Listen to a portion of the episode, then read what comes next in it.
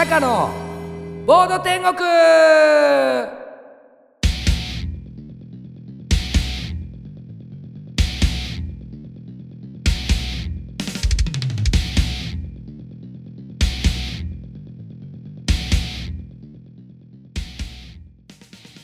お久しぶりです。高野ボード天国の番組も今回5回目なんですが勝手ながら残念ながら今回で最終回となりました。いやー寂しいやな。残念ですが今回も精一杯やらせていただきますんでよろしくお願いします。僕はねなんといってもスポーツの秋ですよね。球技サッカーバレーボールそしてラグビー。今回はねこの陸上もねスポーツ尽くしでしたね。バレーボールも男女とも5位以内に入り久々のレベルの高い試合でしたね。やはり今年は何といってもラグビーのベスト8進出でしょう。これは素晴らしかったですね。というところで続きましてのコーナーボードトリックのコーナーに行きましょう。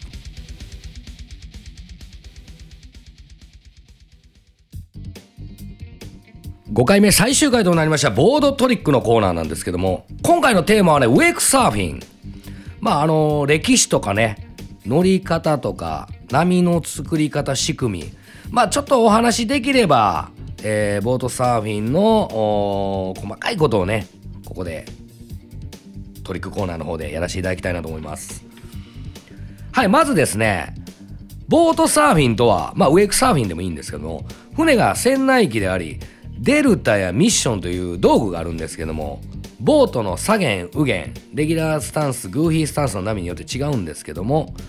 つけて片方の波を崩して片方の波を大きくしてサーフィンできるライダーがサーフィンできるように波を作るものなんですね。これはデルタとかミッションですね。そしてサーフィンとは何かと。だからボートサーフィンウェイクサーフィンって同じなんですけどもまたサーフィンというのは違うんですね。一応ここを説明させていただきます。まあ四国の生見とか三重の国府の浜和歌山の磯の浦と自然の波を相手にサーフボードで波要はできてきた自然の波を乗ることをサーフィンと言います。まあ今は神戸の方でちょっと人工的に作る波でも作るサーフィンもありますけども基本えー、自然にできた波を乗っていくのがこれサーフィン。まあサーフィンとボートサーフィンの違いはボートサーフィンは乗ってるだけならエンドスエンドレスで乗れるということです。自然の波というのは絶対に陸要は陸の方というか浜辺の方に必ずブレイクしていくので終わりがあります。ボートサーフィンというのは永遠走り続けててサーファーが乗るということができる。ということがここがウェイクサーフィンとそしてサーフィンの違いですね。でウェイクサーフィンボートサーフィンの歴史っていうんですけどもこれはねまだ歴史はそんな長くないと思うんですけどもまあ2 3 0年やと思うんですね。まあ僕がウェイクボード始めた頃に、えー、皆さんご存知の牧クロードさんという人が琵琶湖で、えー、ウェイクサーフィンをやってたんですけどもまあまあ牧クロードさんっていうのは、えー、ロングボードのねプロサーファーでもあるんですけどもまあ、それが記憶になりますね。まあ、安全性が高いスポーツなのでね、子供や女性に人気が出て、まあ、お年寄りの方とかね、僕みたいにもうウェイクボードちょっとハードなので、おっさんになってきたら、うん、サーフィンがいいかな、ボートサーフィンがいいかなっていう人も要さんいています。はい。そしてですね、まあ、3番目、えー、3番目ですね。波の作り方。まあ今や多数あるショップの中でね日本のショップの中でさっき少し説明させていただいた、まあ、デルタやミッションボートの線尾の左右からどちらかにつつつけて作るスクールもあるし、まあ、右舷左舷側にかなりの重りを積んでボートがもうちょっと沈没するんちゃうかぐらい固めて傾いてやるスクールもありますこれはもうどちらもねボートサーフィンできるんでウェイクサーフィンでもあります。この作った波でサーフィンするんですね。で自然相手のサーフィンと違うのは、まあ、さっきも言ったようにボートサーフィンはエンドレス。に乗れるということとあとはやっぱりボードのつま先のエッジを少し入れていけない入れていないと自然の波とはちょっと違うかなと。あの外に流されちゃうんでね、まあ、そこぐらいがちょっと違うかなと思うとこです。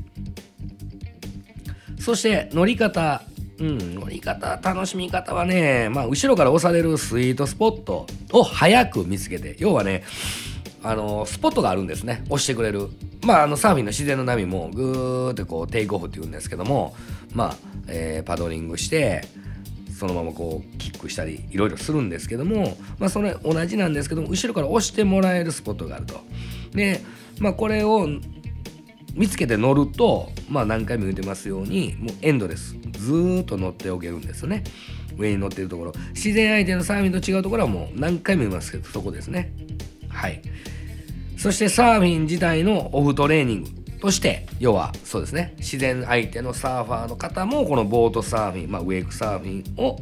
えー、イメージトレーニング要はオフトレーニングとして、うん、やってる人が多いということですねまあ安全性が高いんでまあこれ取り組む人がねかなり増えてきてると。まあ、ちょっとウェイクボードがね やっぱり怪我が多いんでこちらに転向する方も多いかなと思います。まあそんなところですね。ボートサーフィンとウェイクサーフィンの違い、そして歴史、そして波の作り方、そしてボートサーフィン、ウェイクサーフィン、そしてサーフィンとはということで、この辺で、えー、メインコーナー、トリックのコーナーを終わらせていただきたいと思います。さあ、続きまして、Q&A のコーナーに行きましょう。よろしくお願いします。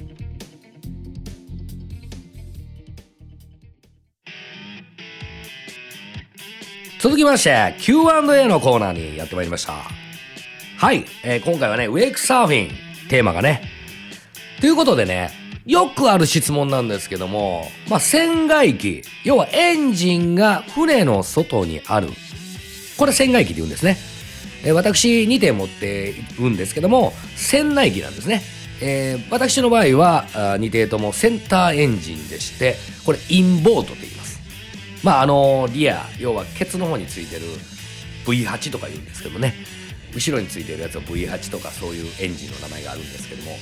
後ろについてても、えー、これも船内機です。で僕のセンターエンジンでも船内機。要は外にボートの外にむき出しでエンジンが効率でついてることを船外機と言います。この船外機でウェイクサーフィンはできるのかとよく聞かれますがもうペラが要は後ろに要は船尾ですね。船尾の方にエンジンが出ちゃっててかなり上手い人できないことはないんですよ。かなり上手い人じゃないと。ペラがもう下で回ってるんですよね。もしライダーが前のめりで転倒するとスクリューに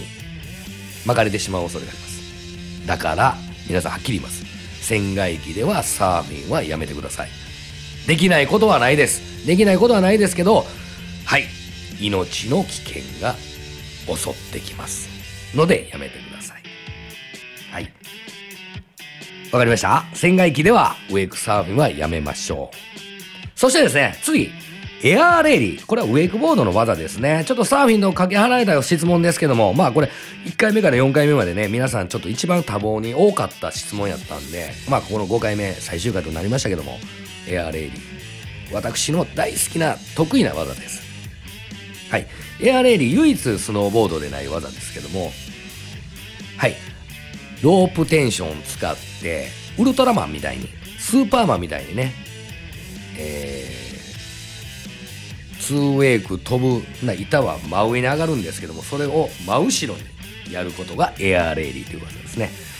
これは最終的に私の場合はちょっとフルエッジでいきますけども今は波がでかいので軽い感じですけども最後にもう一回かかとでエッジを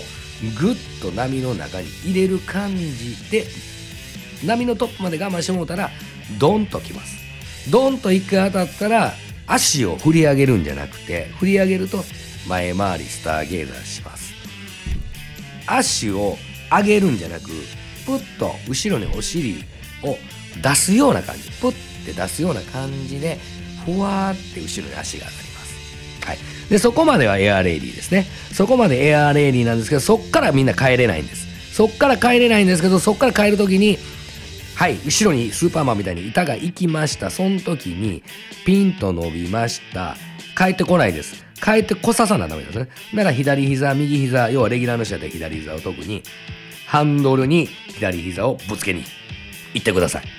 そしたら着地が2ウェイクと同じようにできますはいわかりましたか？エアレーリングも私の得意分野なんで私の経験上はそういうふうに説明させていただきますはい。以上 Q&A のコーナーでした。ありがとうございます。続きましては高津愛のコーナー行ってみましょう。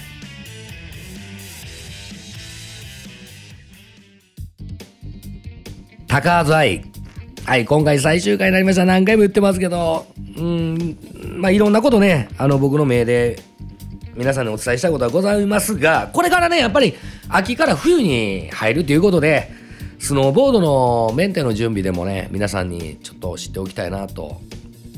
知らせておきたいなと思います。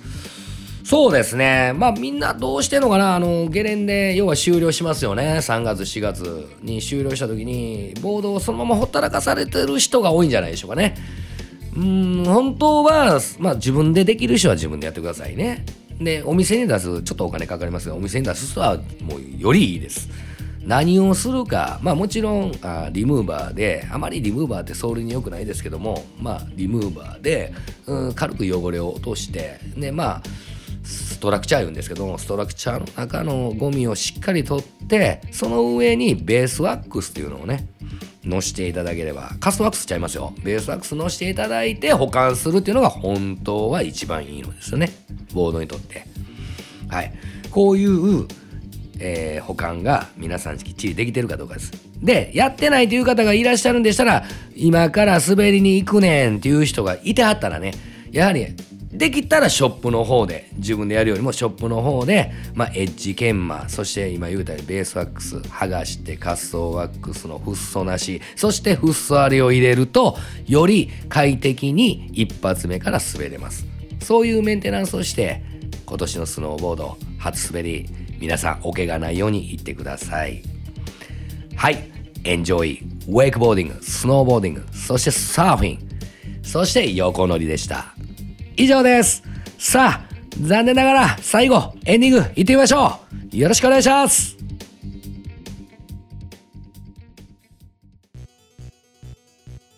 最後までお聴きいただきありがとうございました。エンディングの時間がやってきました。では最後にね僕のお店を紹介させていただきますね。大阪の此花区にありまして最寄り駅は電車では桜島駅バスでは北港ヨット浜行きとなっております。ホームページプロショップうさぎですよ。アドレスは www. プロショップうさぎ .com です。スペルで言い直しますね。www.proshop usagi.com ですもう一度繰り返します www proshopusagi.com となっております。プロショップうさぎで検索してくださいね。いやー、これでね、高野ボード天国終わってしまうのですけども、寂しいですね。けどね、リスナーの皆さん、僕のショップが潰れるわけではないんですね。この、高野ボード天国はね、最終回となりましたけども、ショップはやっておりますんでね、あどんなおっさんやろうってね、興味持たれてる方とか、まあ、ちょっとでいいんで、店の方に、ショップの方にいらしてください。お待ちしておりますよ。1回目から5回目までね、聞いていただいた人も、いろいろい張ると思いますけども、リスナーの皆様、本当に、本当にありがとうございました。それでは、お店でお会いしましょう。パーソナリティはタカでした。さよなら